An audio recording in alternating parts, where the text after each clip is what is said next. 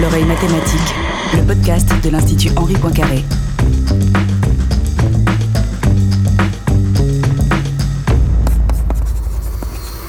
Bonjour à toutes, bonjour à tous, bienvenue à l'oreille mathématique.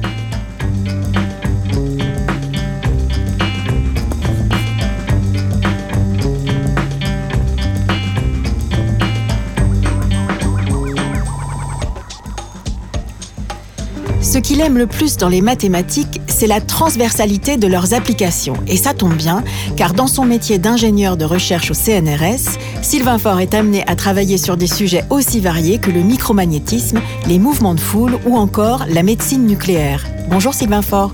Bonjour Hélène. Vous êtes ingénieur de recherche au CNRS, responsable du pôle de calcul du laboratoire de mathématiques d'Orsay Paris-Saclay.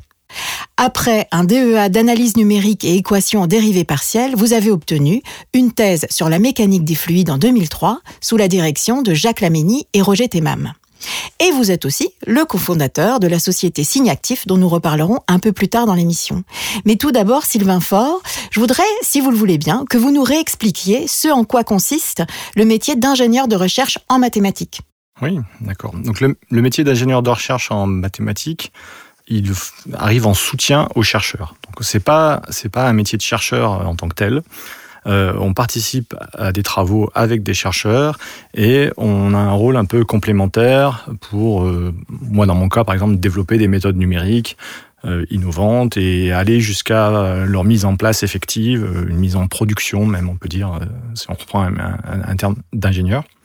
Et donc l'idée de donc, donc il faut être conscient qu'on qu'on mène pas nos recherches euh, en tant que qu'individu seul. J'ai jamais fait un, enfin quasiment jamais fait un travail de, recherche seul et ça fait partie de, de ce métier.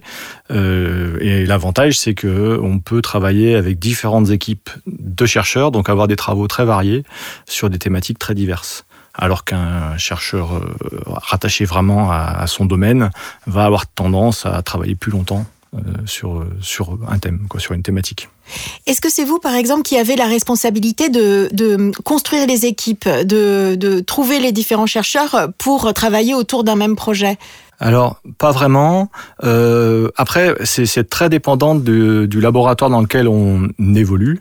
Euh, moi, à Orsay, j'ai la chance d'avoir une totale autonomie, donc euh, euh je monte moi-même certains projets de recherche, des projets type ANR et autres. Et là, effectivement, alors c'est pas, on peut pas dire qu'on va choisir les chercheurs, mais mais c'est des rencontres et on décide euh, si on travaille avec eux ou pas moi, on m'a jamais indiqué ou dit ce que je devais faire au jour le jour. C'est toujours euh, au, gré des, au, au, au, gré des rencontres, des discussions, euh, même en salle café avec des collègues, des projets qui, qui arrivent. Voilà. Est-ce qu'on peut dire que le métier d'ingénieur de recherche, il est quand même euh, un peu à distance euh, de la recherche fondamentale ou du métier d'enseignant-chercheur? En quoi d'ailleurs il se différencie d'ailleurs de ce métier-là? La, la, seule euh, vraie différence telle que je la vis, euh, d'autres ingénieurs n'auront peut-être pas la, même idée parce que ça, dépend un peu des thématiques et il y, a des, y a des cas où le métier est beaucoup plus cadré. Euh, moi, je m'interdis juste, entre guillemets, de faire des recherches seul dans mon coin. Ça, c'est quelque chose que je ne conçois pas comme euh, un métier d'ingénieur de recherche. Euh, mis à part ça, euh, parfois, bah, quand je travaille avec un médecin, c'est pas un mathématicien. Donc euh, je, je, suis autonome en fait je, je, sur le choix des méthodes mathématiques, de leur résolution, de ce qu'on fait en maths. Euh, euh, bah, là, je suis seul. Par contre, quand je travaille avec Bertrand Maurice sur les mouvements de foule, ça c'est un travail beaucoup plus collaboratif et on travaille vraiment à deux. Mmh. Et donc la partie modélisation mathématique, ça va plus être Bertrand, et la partie vraiment méthode numérique, implémentation, mise en œuvre, et ça, ça sera plutôt ma partie. Sylvain Faure, est-ce que vous voulez bien nous parler de votre parcours scolaire et universitaire?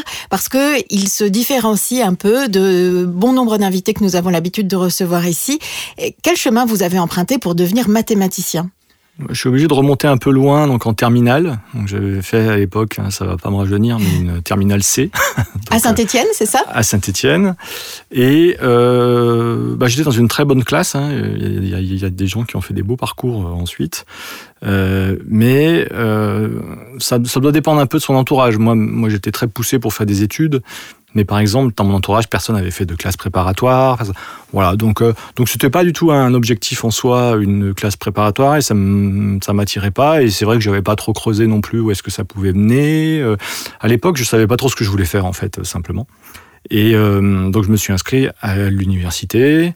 J'ai beaucoup hésité entre faire de la biologie et faire des maths. Euh, voilà. Dans la biologie, j'aimais pas trop la géologie, euh, et dans les maths, j'aimais pas trop la physique. Et les premières années, par exemple, l'université mêle les deux. Donc voilà. Finalement, euh, c'est mes notes du bac qui ont déterminé un peu ça, parce qu'en biologie, je pensais avoir bien réussi et ça, j'ai eu une note correcte, mais pas excellente. Et en maths, j'avais une très très bonne note. Donc finalement, je me suis dit, bon, on va pas, on va pas tenter le diable, et je me suis inscrit en maths. Et euh, jusqu'à la troisième année d'université, je savais pas trop euh, quel type de maths je, je, je voulais faire. Donc j'ai vraiment compris euh, que je voulais faire des maths et de l'informatique en troisième année d'université.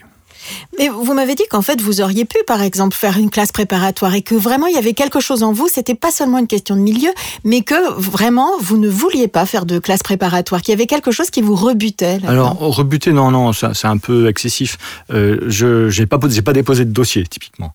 Après, si des professeurs m'avaient poussé à faire ça, je l'aurais fait, je pense. Mais, mais j'ai pas déposé de dossier. Personne m'a spécialement poussé dans cette direction-là. Et je vous dis, j'étais dans une très bonne classe, donc euh, moi, j'étais pas dans les meilleurs de la classe. Donc, euh, j'ai aucune idée si ça se serait bien passé, si c'était intéressant. Euh, voilà. Donc, c'est c'est un peu différent comme parcours du coup. C'est vrai qu'à Orsay, y en a, on n'est pas très nombreux à être passés par là, mais ça montre aussi que, c'est possible. Donc, vous faites votre licence de mathématiques mhm. euh, à l'université de Saint-Étienne et vous rejoignez la fac d'Orsay pour le master. oui, enfin en maîtrise à. En maîtrise, oui, ça s'appelait une maîtrise à l'époque. Oui, voilà, c'est ça, mais c'est le master 1 maintenant si on remet. Et que se passe-t-il à ce moment-là? Quel type de qu'est-ce que vous aviez en tête au moment euh, d'entrer en maîtrise? Là, là, j'avais fait mon choix parce que je ne je ne voulais pas je voulais pas être enseignant. Enfin, c'était une époque. Là, on parle des années. Je suis arrivé à Orsay en maîtrise en 98. Euh, c'est une époque où globalement, quand même, quand on fait des études à l'université, mais on me l'a beaucoup dit, euh, bah, c'est pour être enseignant, pour enseigner les maths. Donc euh, c'est c'est le CAPES, c'est la grecque de mathématiques. C'est ça les objectifs. Et moi, je ne voulais pas faire ça. Donc euh, les gens me disaient mais tu vas rien trouver comme job parce qu'avec les maths, voilà. Alors euh, et comme j'aimais bien tout ce qui était informatique, j'ai ajouté de l'informatique. Et donc quand je suis arrivé à Orsay, je me suis inscrit en suivant les conseils des gens d'Orsay en maîtrise de maths fondamentales, donc des choses plutôt théoriques. Et je leur ai demandé à compléter cette formation-là par des modules de la maîtrise d'informatique. Et aussi, j'ai demandé à faire un stage en fin d'année. Donc euh, voilà, donc j'ai un peu adapté le parcours. Vous aviez fait un stage à l'école des mines, c'est ça? Oui, à cette époque-là, oui, j'ai fait un stage à l'école des mines, oui, avec François Chaplet. Et qu'est-ce que vous en avez tiré de ce stage? Ah, ça m'a bien plu. C'était, très dur. Hein. C'était les ondelettes. Il fallait lire tout le livre de Stéphane Malat. Euh, en maîtrise, c'était un petit peu rude. Et j'avais été très impressionné. S'il y a une petite anecdote, j'avais été très impressionné parce que euh, je me suis retrouvé à présenter mes travaux de stage au laboratoire de mathématiques à Orsay à un groupe de travail. Euh, comme font les gens qui sont en thèse ou en postdoc ou chercheurs même. Et donc, je ferai, j'ai présenté ça et je travaillais à l'époque sur le théorème de Le Marié sais. Et en fait, il était dans la salle. donc, quand on est étudiant, ça m'a un peu impressionné. Bien, oui, quand même. J'ai travaillé sur un stage, enfin, voilà, sur des, sur des techniques et c'était, euh, et, la personne était devant. Enfin, c'était assez impressionnant, je trouve. Après, il était très sympa. Donc, ça s'est très bien passé. Et euh, voilà, puis il y a eu un petit article qui a été rédigé, qui se trouve encore. On peut trouver le PDF, mais qu'on n'a jamais publié quand même non plus. Comment s'est dessiné votre thèse, votre choix de sujet de thèse, Sylvain Fort Je crois que vous avez hésité un temps entre euh, faire une thèse dans l'industrie euh, et euh, finalement, comment comment s'est fait votre choix final pour le sujet de votre thèse et puis pour la suite de votre parcours? Alors déjà, quand je suis arrivé à Orsay, je n'avais absolument pas en tête de faire une thèse. Je pensais faire plutôt un DESS, donc m'arrêter vraiment comme si on s'arrêtait en Master 2 et qu'on travaille ensuite. Donc moi, c'était un peu ce que je visais, aller tout de suite vers les applications et puis, et puis travailler. Et là, pour le coup, c'est vraiment les professeurs à Orsay qui m'ont incité à faire une thèse, à poursuivre, à continuer. Euh, alors, sauf que moi, j'avais, j'avais demandé, enfin, j'avais, pas, j'avais pas demandé parce qu'on trouve, c'est pas les autres qui trouvent son, un, sujet thèse, on le trouve soi-même. Mais je voulais faire une thèse euh, en entreprise. Donc, j'ai d'abord essayé de trouver une thèse en entreprise. Et puis donc j'en avais trouvé une et j'ai abandonné parce que l'entreprise voulait m'embaucher en fait et et, euh, et, et elle me donnait un sujet de thèse mais c'était pas, c'était plus pour me faire plaisir que pour un vrai intérêt scientifique, par exemple. Donc c'était un peu un peu étrange de faire ça. Euh, c'était pas le diplôme qui m'intéressait si je faisais une thèse, c'était vraiment le sujet, le cadre. Et donc au final, j'ai fait une thèse au, laboratoire euh, sans, sans, sans contexte industriel quoi. Donc sur des alors c'est pas une thèse en mécanique des fluides, c'est une thèse sur des méthodes numériques pour la mécanique des fluides. Donc c'est vraiment une thèse de maths et on l'applique ces méthodes-là euh, à la mécanique des fluides. Vous dites que ce qui, ce qui, vous, ce qui vous intéresse le plus vraiment aujourd'hui dans votre métier, vous nous le disiez au début de cet entretien, c'est vraiment euh, l'aspect euh, interdisciplinaire, transdisciplinaire et le fait de travailler avec euh, finalement des chercheurs et des professionnels issus de disciplines très variées. Est-ce que vous pouvez nous en donner euh, quelques exemples? Là, aujourd'hui, vous avez un peu plus de 45 ans. au cours de votre carrière, sur quel type de sujet vous avez été amené à travailler et avec aussi euh, quel type de, profil? C'était un peu particulier parce que euh, quand j'ai démarré ma carrière, j'ai été recruté dans le même laboratoire que celui où j'avais fait ma thèse, qui est pas euh, si standard en mathématiques. On n'apprécie pas trop. enfin, en général, on impose aux, gens d'aller ailleurs. Donc moi, quand j'ai pris mon poste, je me suis dit bon, bah c'est bien, mais en même temps, il faut que j'en profite pour me diversifier. Et c'est là où j'ai travaillé pendant quelques années sur du micro magnétisme, mais parce que dans le laboratoire, il y avait d'autres chercheurs qui travaillaient là-dessus, et je m'entendais bien avec eux, et du coup, on a fait des choses très... ça m'a bien plu. Et donc, vous voyez, c'est vraiment euh, des, successions un peu de rencontres. Euh, ensuite, j'ai travaillé sur, de, sur, des, sur des écoulements multiphasiques, et l'objectif, c'était de dimensionner euh, des dispositifs de confinement d'explosion. Euh, donc avec un explosif, et puis on met de la mousse autour pour confiner toute l'explosion et atténuer l'effet de souffle, euh, atténuer la dispersion des polluants. Et pour ça, la, question simple, hein, c'était quelle quantité de mousse il faut mettre euh, pour que l'explosif soit vraiment confiné. Et ça, c'était un travail. Alors pour le coup, c'était pas avec des gens du, laboratoire, c'était avec le NS Cachan, avec d'autres personnes. Et et il y avait une partie comparaison avec des expériences. Là, c'est moi ce qui c'est aussi ce qui m'intéressait à l'époque c'est de pouvoir euh, comparer les résultats de simulation numérique, ce que je faisais, donc les calculs que je faisais, les simulateurs, avec des vraies données, donc des expériences. Et, euh, ce sujet-là, euh, donc de confinement d'explosion, ça, ça m'a occupé peut-être pendant 4-5 ans parce qu'il y avait beaucoup de travail. On a eu un projet ANR. où là j'étais responsable scientifique pour le projet, pour le laboratoire, voilà donc c'était c'était assez intéressant. Et puis, euh, donc en général, euh, moi j'ai toujours mené plusieurs sujets en parallèle, et c'est là où j'ai aussi commencé d'interagir avec d'autres personnes sur les écoulements granulaires, et puis après sur les mouvements de foule. Euh, à l'époque, j'ai participé beaucoup à l'encadrement de thésards pour les, pour les aider sur tous les aspects numériques programmation dans leurs travaux de thèse. Donc ça, ça m'a aussi lancé sur d'autres sujets. Et puis de fil en aiguille, on en vient à, à travailler sur d'autres sujets, comme, avec, comme, enfin, comme en médecine actuellement, par exemple aussi. Mais quand vous encadrez des tests, Sylvain Fort, il y a une dimension de transmission quand même, euh, même à ce niveau-là en fait. Donc il y, a une dimension d'enseignement quand même, non? Pas du tout? Ah oui, oui, mais moi, non, quand je disais que je, que je n'aimais pas l'enseignement, enfin, je voulais pas être enseignant comme métier, mais à petite dose, ça me va très bien. J'adore enseigner, mais pas, euh, pas 192 heures par an. Et pas au collège et pas au lycée. J'aime bien enseigner avec euh, des, avec des élèves qui sont intéressés, qui sont motivés, en petit groupe, on peut faire des, même des fois des projets. Oui, donc euh, j'enseigne un petit peu chaque année. Oui. Bon. Sylvain Fort, en lien direct avec les travaux que vous menez sur les dynamiques des foules, vous avez créé un jeu spécialement euh, pour la Maison Poincaré, qui est particulièrement apprécié d'ailleurs des publics du musée. Euh, j'ai eu l'occasion de le voir en visitant le musée avec une classe de seconde il n'y a pas très longtemps. je vous propose d'explorer la genèse de ce jeu en compagnie d'Adrien Rossi, qui a décidé d'y consacrer sa chronique Médiation scientifique. Bonjour Adrien. Bonjour Hélène. Bonjour Adrien. Sylvain Faure, euh, en tant qu'ingénieur de recherche au CNRS, vous l'avez dit, vous travaillez sur des méthodes numériques qui permettent de simuler sur ordinateur des phénomènes réels. Alors euh, parmi lesquels on peut citer donc l'écoulement des fluides, les mouvements de foule ou encore même des méthodes d'imagerie médicale qui permettent de mieux détecter et soigner des cancers. Donc c'est très varié, mais le maître mot derrière tout ceci, c'est la modélisation, et c'est un thème qui fait directement écho euh, à l'espace modélisé de l'exposition permanente de la Maison Poincaré, le musée de mathématiques, qui a ouvert en septembre 2023 à Paris, et pour lequel vous avez justement, Sylvain Faure, développé deux jeux interactifs. C'est à partir d'un de ces deux jeux, qui est intitulé Sauf qui peut, que je propose aujourd'hui ma chronique. Alors, je vais commencer par décrire cette manipulation. Ce jeu, sauf qui peut, c'est sur une dalle interactive sur laquelle donc tourne une simulation. Et dans cette simulation, on voit des humains qui sont représentés par des petits disques qui fuient une invasion de trolls.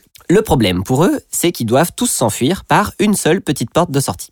Le but du jeu est d'agir sur la simulation pour que la foule d'humains soit évacuée au plus vite. Et pour ça, il est possible d'agir sur deux paramètres. D'un côté, la proportion de gens polis et impolis, et de l'autre côté, l'espace de la salle dans lequel on peut ajouter des obstacles de différentes formes. Alors, je parle ici d'expérience, après avoir fait ce jeu avec de nombreuses classes de collège et de lycée, mais aussi des adultes, à la maison Poincaré. Eh bien, ces deux paramètres suffisent à créer beaucoup de débats. Le plus difficile, c'est pas tant que ça de comprendre ce qu'il faut faire, mais c'est plutôt de se mettre d'accord en groupe sur comment modifier les paramètres avant de relancer la simulation. Et c'est ça qui est vraiment intéressant, plus que le résultat. D'ailleurs, il n'y a pas vraiment de choix unique de paramètres qui permettent de battre le meilleur temps à tous les coups parce que le meilleur temps est affiché sur euh, la manipulation et beaucoup de gens essayent de le battre, ils n'y arrivent pas. Euh, mais ce qui est intéressant, c'est plutôt la, démarche, en fait, pour euh, arriver à faire en sorte que la foule soit évacuée le plus vite. Et ce qui est intéressant avec les classes, c'est de leur demander, donc on, on fait le jeu, on le teste plusieurs fois, et après, je leur demande, mais où est-ce qu'il y a des mathématiques là-dedans? Parce que bien voilà, souvent on, est pris dans le jeu et on oublie que bien derrière, ce sont bien des mathématiques qui font tourner cette euh, simulation et que ces mathématiques sont vraiment proches du quotidien des chercheurs, des chercheuses et des ingénieurs. Alors, il y a des mathématiques car ce jeu interactif s'appuie sur une simulation numérique. Vous en avez parlé, Sylvain Faure. Une simulation numérique, c'est vraiment un ensemble de méthodes qui sont très importantes en mathématiques et on en a déjà parlé à plusieurs reprises dans l'oreille mathématique, notamment euh, récemment dans les épisodes euh, dont les invités étaient Juliette Chabassier et Violaine Louvet. Une simulation numérique, pour le dire simplement, c'est la reproduction d'un phénomène réel sur un ordinateur, que l'on réalise en faisant la modélisation de ce phénomène réel avec des équations, puis en ramenant l'infini des équations mathématiques au caractère fini de la quantité de calcul que peut faire un ordinateur. Alors, dans le jeu Sauf qui peut, on peut visualiser le résultat de ce travail et faire ce que l'on appelle de l'expérimentation numérique, c'est-à-dire modifier certains paramètres et voir ce que ça change sur le résultat. Pour atteindre la meilleure solution, on doit tester plein de possibilités. On doit évaluer le résultat obtenu et on doit analyser ses erreurs pour les réduire, ces étapes étant finalement assez représentatives, je crois, du travail euh, de recherche. On peut donc, avec un jeu comme celui-ci, comprendre comment travaille un chercheur, une chercheuse, un ingénieur ou une ingénieure dans le domaine de la modélisation. Et euh, j'ajoute aussi une autre chose, c'est que les, élèves sont souvent frustrés que la modélisation prenne pas mal de temps à chaque fois avant de la relancer, mais je crois aussi, et on y reviendra ensemble Sylvain Fort, que c'est quelque chose qui fait partie de, la recherche, la, frustration du, du temps long parfois. Alors, bien sûr, au-delà de la démarche, il y a bien sûr le résultat. On veut évacuer notre foule le plus vite possible et donc au fur et à mesure des essais, on se rend compte par exemple qu'ajouter des obstacles dans la salle, et notamment proche de la sortie, permet d'accélérer l'écoulement de la foule par la sortie. Alors cette constatation, qui a priori est plutôt contre-intuitive, est appelée l'effet faster is slower, que l'on pourrait traduire en français par l'idée de ne pas confondre vitesse et précipitation.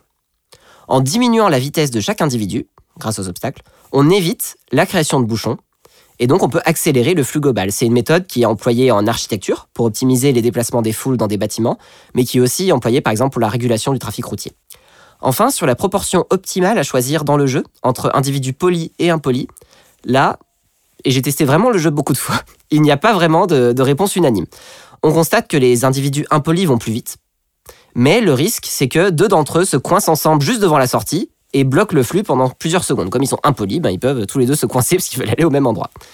Donc ajouter des impolis semble accélérer le flux, mais ajouter des polis diminue le risque de bouchon. Donc il n'y a pas vraiment de réponse unique sur le meilleur choix concernant ce paramètre.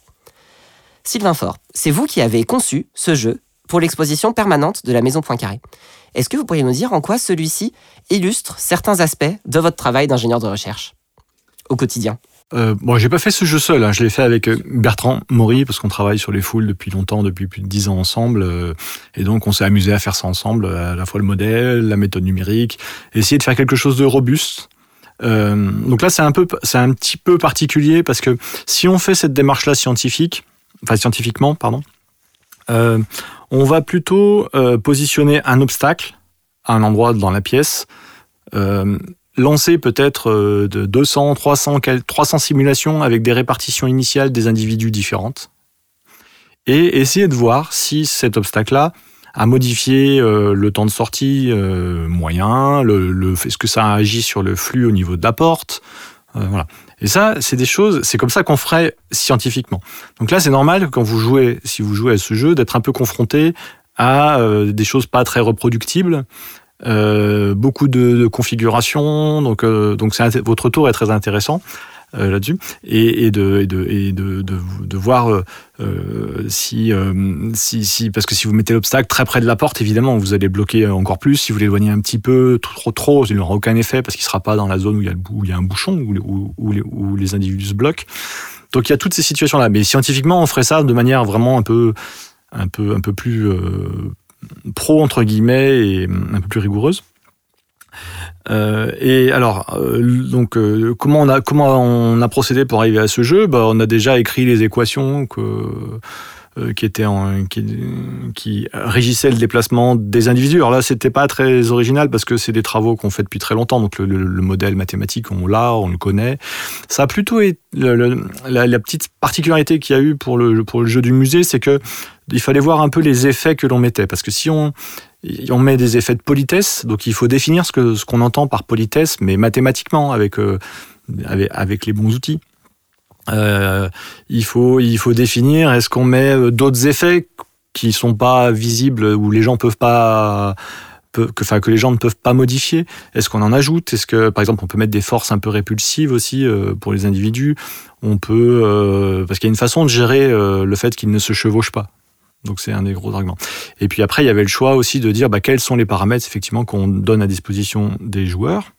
Et par exemple, il y en a un qu'on n'a pas donné, mais qui serait celui d'un point de vue sécurité publique le plus intéressant, c'est d'agrandir la porte. Parce que c'est quand même un peu plus logique, et les pompiers le savent bien, d'élargir une porte, une issue de secours, plutôt que de mettre un poteau devant. Euh, le premier temps, on essaye d'abord d'élargir quand même avant d'essayer de, de, de, de, caniser la, euh, la foule. Et, ce que vous dites, c'est vrai, c'est-à-dire que deux personnes peuvent se coincer, et même si vous avez mis que des gens polis, bah, il y en a deux impolis, ils vont peut-être bloquer tout le monde. Et ça, c'est les aléas de, une simulation parmi euh, des milliers qu'il faudrait faire pour, euh, pour avoir un effet de, enfin, moyenner un petit peu et en déduire euh, quelque chose. Et justement, quand on fait le, jeu avec des groupes, notamment avec des classes, généralement, quand je, fais la médiation, j'impose quelque chose qui est de ne pas relancer la simulation une fois qu'elle est partie. De ne pas modifier l'emplacement des obstacles, parce que bien évidemment qu'on ne peut pas bouger l'emplacement d'un pilier pendant qu'on fait le jeu. Et, euh, c'est très frustrant pour euh, les, personnes qui jouent, parce que ben, on a envie d'agir tout de suite. Et souvent, on lance la simulation, on se rend compte que, ben, en fait, euh, par exemple, le pilier est mal placé, où il y a deux personnes qui se coincent, et ben, je dis non, vous n'avez pas à toucher. Parce que, justement, quand un, ingénieur, un chercheur, ou une ingénieure, une chercheuse lance la simulation, bah, j'imagine que c'est pareil, vous pouvez pas la modifier en cours de route. Et donc, justement, je voulais vous demander quelle est la, hum, quelle est la place justement de, cette lenteur un peu euh, obligatoire qu'impose le fait de relancer la simulation? Parfois, il peut y avoir des simulations qui tournent pendant plusieurs minutes, plusieurs heures avant qu'on puisse les relancer. En, quoi ça fait partie de, votre quotidien de, chercheur, cette contrainte, j'ai envie de dire matérielle en fait? Euh, Oui. Alors, c'est les temps de calcul et le. On a quand même des moyens de calcul, c'est-à-dire que quand je lance des simulations, je les lance pas sur mon ordinateur portable. Mon ordinateur portable, c'est pour le développement. Et on lance plutôt des, nos simulations sur des clusters de calcul où on a des machines dédiées pour ça, des nœuds, des nœuds de calcul, où j'ai envie de dire si la simulation dure une heure sur ces machines, c'est pas dramatique. Enfin, ça va pas me gêner pour travailler, pour faire autre chose. Et en plus, je vais pouvoir en lancer 200 à la fois au lieu d'en lancer une. Donc on a des moyens de calcul quand même maintenant euh, au sein du laboratoire. Hein, déjà, on a, on a, pas mal de nœuds de calcul. On peut aller ensuite, s'il faut plus, on peut demander euh, des heures de calcul au mésocentre. Et puis encore, après, il y a des centres nationaux comme l'IDRIS où on peut avoir des milliers de cœurs pour faire des calculs. Donc euh, on travaille un petit peu par étapes. On commence par développer sur son, sur son ordinateur portable. On teste sur des clusters de calculs locaux dans, euh, dans les laboratoires. Et puis euh, s'il y a besoin de plus, ben, on monte. Et euh, est-ce que il vous arrive aussi de réfléchir donc, enfin, le, le, le, fait d'accélérer les calculs, de ne pas faire des calculs inutiles? J'imagine que c'est déjà une priorité, ne serait-ce que pour la, gestion du temps de la recherche. Mais est-ce que la, dimension environnementale euh, est-ce qu'elle tend aussi à s'imposer dans ces domaines de recherche? Parce qu'on sait que ces infrastructures de calcul euh, consomment beaucoup d'énergie, notamment beaucoup d'électricité. Est-ce que c'est quelque chose aussi auquel les, chercheurs, chercheuses, les ingénieurs aujourd'hui sont encouragés à euh, quantifier déjà la, quantité d'énergie dépensée pour faire tourner ces recherches et peut-être à la faire réduire? Alors, euh, je peux au moins parler de ce qu'on essaye de faire localement à Orsay, c'est que on a un petit cluster donc de, de développement et euh, il n'est pas utilisé de manière uniforme, c'est-à-dire que des fois il est utilisé, euh, il est plein à craquer, puis parfois il y a personne. Donc euh, là, nous on essaie déjà de se dire, bah ça serait bien qu'on puisse éteindre ces machines-là quand il y a personne. Et, euh, et, de voilà. Donc on est en train d'essayer de mettre en place ça. Donc c'est euh, un souci plutôt dans ce dans ce sens-là au niveau local. C'est de se dire bah on a des machines de calcul. Euh, les nœuds les nœuds de calcul ont tendance à tourner à plein régime euh, même quand on fait pas de calcul dessus. Enfin c'est des machines assez qui sont, se mettent pas en veille quoi. Donc on essaye un peu de, réfléchir à comment les mettre en, veille. Et euh, après sur la façon dont on dont on, dont on exploite le matériel euh, avec nos codes de calcul, disons que euh, je, je, je, ne lancerai pas un calcul qui prend des heures si je sais que en travaillant un peu plus, euh, je peux faire en sorte qu'il prenne des minutes. Mais c'est un peu cet esprit-là. Je ne vais pas demander des heures à l'Idris pour lancer un calcul qui va prendre de, 3 heures. Si je sais qu'en travaillant un peu, je vais le faire tourner sur mon laptop en, en 10 minutes. Donc c'est un peu plus dans cet esprit-là. On essaie, on fait pas. Euh, on essaie de pas faire n'importe quoi sur les étapes de développement et de pas en, en, court-circuiter certaines. On pourrait parler d'un aspect comme ça raisonné des travaux que vous menez, quoi. C'est-à-dire, on est, voilà, euh, on, on, a conscience en tout cas des. des... Bah, on essaye. Enfin, c'est quand même un peu, euh, non, enfin, chez, dans chaque laboratoire, je crois maintenant, on regarde le bilan carbone du, euh, du laboratoire. Alors, c'est vrai qu'on manque de plein d'indicateurs, hein, parce que typiquement, on ne sait pas, enfin, on reçoit pas de facture quoi d'électricité dans, dans, le laboratoire. Enfin, en tout cas, moi, j'en sais rien, je l'ai jamais vu. Donc, c'est des choses qu'on qu a envie de faire. Euh, et on a envie aussi de, mesurer euh, avec les prises que l'on a sur lesquelles on branche les ordinateurs, euh, de mesurer qu'est-ce qu'on peut gagner, comment, on peut faire. Si on, a, un nouveau bâtiment à Orsay, si on avait anticipé un peu plus ces problématiques-là il y a dix ans, au moment où on réfléchissait au nouveau bâtiment, on aurait pu espérer chauffer le, le bâtiment avec ses ordinateurs. Sylvain Faure, toujours dans le champ de recherche sur les mouvements de foule, euh, vous avez confondé il y a quelques années la société Signactif. Est-ce que vous pouvez nous expliquer quel type d'application concrète propose cette société en lien avec les thématiques de recherche qui sont les vôtres? Euh, Signactif, au départ, c'est une rencontre. Hein, c'est des gens qui sont venus frapper au laboratoire, des gens qui venaient du, du monde des entreprises, quoi. Euh, de un chef d'entreprise et un de ses associés. Et euh, voilà, et on s'est bien entendu. Et puis nous, à l'époque, avec Bertrand Maury, on, avait besoin de, de, données pour valider nos codes de calcul. Et, euh, ces deux personnes-là nous proposaient d'avoir des données. C'était très attrayant. Et effectivement, ça a bien marché. On a eu pas mal de données, de mesures. Donc on est donc Signactif au début, euh, quand Rémi Pachimon était son président, euh, on, on, a eu beaucoup de, de sujets de, de, travail dans lien avec l'événementiel. Donc on a euh, on a donc c'est de la signalétique euh, dynamique, donc pilotée par des par les flux, par les flux piétonniers. Donc ça, ça veut dire qu'on va réorienter les gens, les guider pour fluidifier, euh, etc. Et euh, ben, on a mis ça en place pour des, pour des festivals comme les Solides, euh, où on comptait le nombre de festivaliers. Donc au début, on n'a pas fait de maths ultra poussé là-dedans, parce que ça a été une première phase où il a fallu compter les gens, avoir des données. Donc euh, on, on mettait des capteurs, on, euh, voilà, donc il y a eu tout un savoir-faire comme ça. Et, euh, et ensuite, une fois qu'on a des données euh, de flux piétonniers, on sait les gens, les, entrées, les sorties, euh, qu'est-ce qui se passe, on peut commencer de réfléchir à la, modélisation des, espaces et des sites, des usages, et euh, essayer d'orienter au mieux les, les, gens. Donc, par exemple, je vais juste citer deux, deux applications qui me viennent en tête. Il y en a une qu'on avait fait en événementiel à Villepinte pour réorienter les gens en fonction des de l'affluence à des points d'accueil. Au parc d'exposition de Villepinte, vous avez cinq points d'accueil. Et à l'époque, on avait fait des petits prototypes pour euh, réorienter les, gens, euh, pour aller mettre leurs affaires au vestiaire, typiquement sur ces cinq points d'accueil.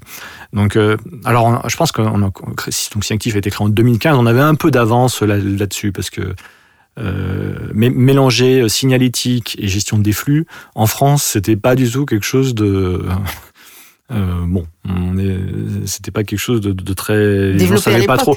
Oui, voilà, c'est dur à expliquer de ce qu'on peut faire avec. On peut faire plein de choses, mais en même temps, du coup, c'était très dur à expliquer euh, ce qu'on pouvait réellement faire. Et euh, comme autre application, pour le coup, euh, très facile à expliquer et, et qu'on déploie en ce moment dans pas mal de grosses entreprises, c'est du, du, calcul de temps d'attente dans des restaurants d'entreprise. Donc là, et, sans couvrir de capteurs tout le restaurant, parce qu'évidemment, si vous mettez des capteurs euh, au, plafond dans tout le restaurant, euh, vous allez avoir des données de trajectoire des gens, de taux d'occupation. Donc là, euh, voilà, mais ça, ça coûte très cher parce que c'est quand même des capteurs. Il y a deux caméras 3D. Enfin, c'est un peu, enfin, c'est pas très très cher, mais si le restaurant est grand, ça, ça fait un surcoût. Non, nous on le fait simplement avec les flux entrants et les flux sortants après les caisses. Et c'est là où on est obligé de mettre des maths, parce que euh, si vous imaginez que vous avez des flux entrants et des flux sortants, vous pouvez dire bah, le nombre de personnes euh, dans la zone d'attente, je le connais. Je connais le débit des caisses une fois que les gens ont payé, je fais une règle de 3 et j'ai le temps d'attente. Bon, mais sauf que ça, ça marche pas, c'est pas assez robuste. Et donc, euh, il faut faire des choses un peu plus fines. Alors, je dis pas qu'il faut faire des, choses hyper compliquées, mais un peu plus fines euh, pour euh, avoir des, des, des, calculs qui sont robustes et qui sont euh, fiables pour les, pour les usagers. Quoi. Mais c'est très bien parce que comme ça, on saisit bien finalement. Bon, le la, création du jeu pour la Maison Poincaré, ça reste quand même du domaine de, bah, du jeu. Et là, à travers cette société Signactif, il y a eu des applications vraiment très concrètes dans la vie des gens, quoi, qui travaillaient dans une entreprise et, et qui circulaient effectivement dans des espaces de restauration le midi, quoi. Sylvain Faure, on l'a saisi tout, au long de, cet entretien et en particulier au début. Je crois que vous êtes vraiment attaché à l'idée euh, de non-formatage des parcours pour devenir mathématicien. Euh, si vous rencontriez comme ça aujourd'hui un, jeune bachelier euh, qui se passionne pour les mathématiques et qui envisage éventuellement de devenir mathématicien, quel conseil vous lui donneriez? Il y, a, il y a, plusieurs. effectivement, ce que, ce que je vais avoir à cœur, c'est de faire passer le message qu'il y a plusieurs parcours possibles. Euh, il y a des parcours, euh, il y a des voies royales. Vous pouvez, euh, voilà, il y, a, certaines voies qui sont très, qui vont mener rapidement à, un poste de chercheur. Après, il faudra voir dans quelle discipline mathématique, si c'est des mathématiques pures, des mathématiques enfin, c'est encore un autre problème. Mais non, moi, ce que, ce que je, ce que j'aimerais surtout dire à des gens qui sont au lycée, c'est que c'est, c'est accessible et il n'y a pas forcément besoin d'être quelqu'un de génial en mathématiques. Enfin, c'est pas forcément le premier de la classe en maths et c'est pas forcément lié qu'à lui. Euh, c'est quand même plus ouvert que ça. La, vie, il y a différents parcours et je pense que dans tous les métiers, d'ailleurs, il n'y a pas qu'en maths, mais euh, il, y a, y a, des choses qui se mettent en place un peu progressivement. Des fois, on peut tâtonner, on peut pas trop, on n'a pas trop d'idées précises de ce que l'on veut faire et, et, ne pas être étouffé par euh, en se disant mais, mais je suis pas le premier en maths donc je peux pas faire de maths. C'est pas pour moi c'est pas si net. Effectivement quelqu'un qui a décroché des maths enfin qui a pas fait de maths pendant 4 ans ou qui a complètement décroché il y aura pas de miracle je suis pas en train de dire euh, il y a une question d'entraînement effectivement bah, c'est cumulatif comme euh, apprentissage. Donc euh, si à un moment il y, a, y, a, vraiment on décroche et ben ça se rattrape pas. Enfin c'est ça qui est un peu difficile parfois. Mais par contre euh, euh, je pense que c'est très difficile de se rendre compte de ce qu'on peut faire avec des maths avant d'être à bac plus 3, bac plus 4. Donc il faut être conscient de ça. Enfin, il faut, voilà, c'est des métiers, on les appréhende pas avant. Enfin, c'est et dans lesquels c'est une discipline aussi, et ça on l'a vu avec certains de nos invités, dans laquelle on peut se révéler. Et c'est vrai que c'est important de, de, le souligner, c'est-à-dire qu'on peut être un, un, un, élève au moment du collège, du lycée, voire même dans les premières années euh, après le lycée, euh, qui ne s'est pas encore révélé en mathématiques. On peut se révéler un peu sur le tard, il me semble, ben, cette discipline. Si vous voulez, pour, euh, pour arriver à faire de la recherche en maths, euh, il faut avoir incurgité euh, certains, bah, certaines notions, certains objets mathématiques. Et ça, euh, ça se fait au gré d'une spécialisation qui intervient petit à petit au cours des études. Mm. Et comme deux chercheurs en maths qui travaillent dans un domaine différent, en général, ils ont du mal quand même à interagir. Ils n'ont pas les mêmes notations, c'est pas le même monde. Euh, s'il faut travailler six ans pour maîtriser un, un, un sujet, bah, le collègue qui n'aura pas travaillé six ans sur ce sujet-là euh, même s'il est très fort, il aura quand même du mal à l'appréhender au début. Donc, euh, donc c'est des choses qui se construisent quand même petit à petit. Et, euh, et la richesse des maths, c'est que les gens qui veulent faire des objets très très abstraits, qui servent à rien du tout dans la vie de tous les jours, bah, ils peuvent le faire, c'est très bien. Et puis, voilà, moi, ce que je montre aussi, c'est que si on veut faire des choses qui s'appliquent un peu plus, qui sont un peu plus proches de la réalité, c'est aussi envisageable. Enfin, on peut construire ça. Et voilà, c'est ce qui m'intéresse. Merci beaucoup Sylvain Fort d'avoir accepté notre invitation pour cet épisode de l'oreille mathématique, un podcast de l'Institut Henri Poincaré produit par Hélène Delis avec Adrien Rossille pour la chronique médiation scientifique et pour toute la programmation du podcast. Comme toujours, j'encourage toutes celles et ceux qui nous écoutent à consulter la page internet de l'émission et plus largement le site web de l'Institut Henri Poincaré. À bientôt. Merci, à bientôt. À bientôt.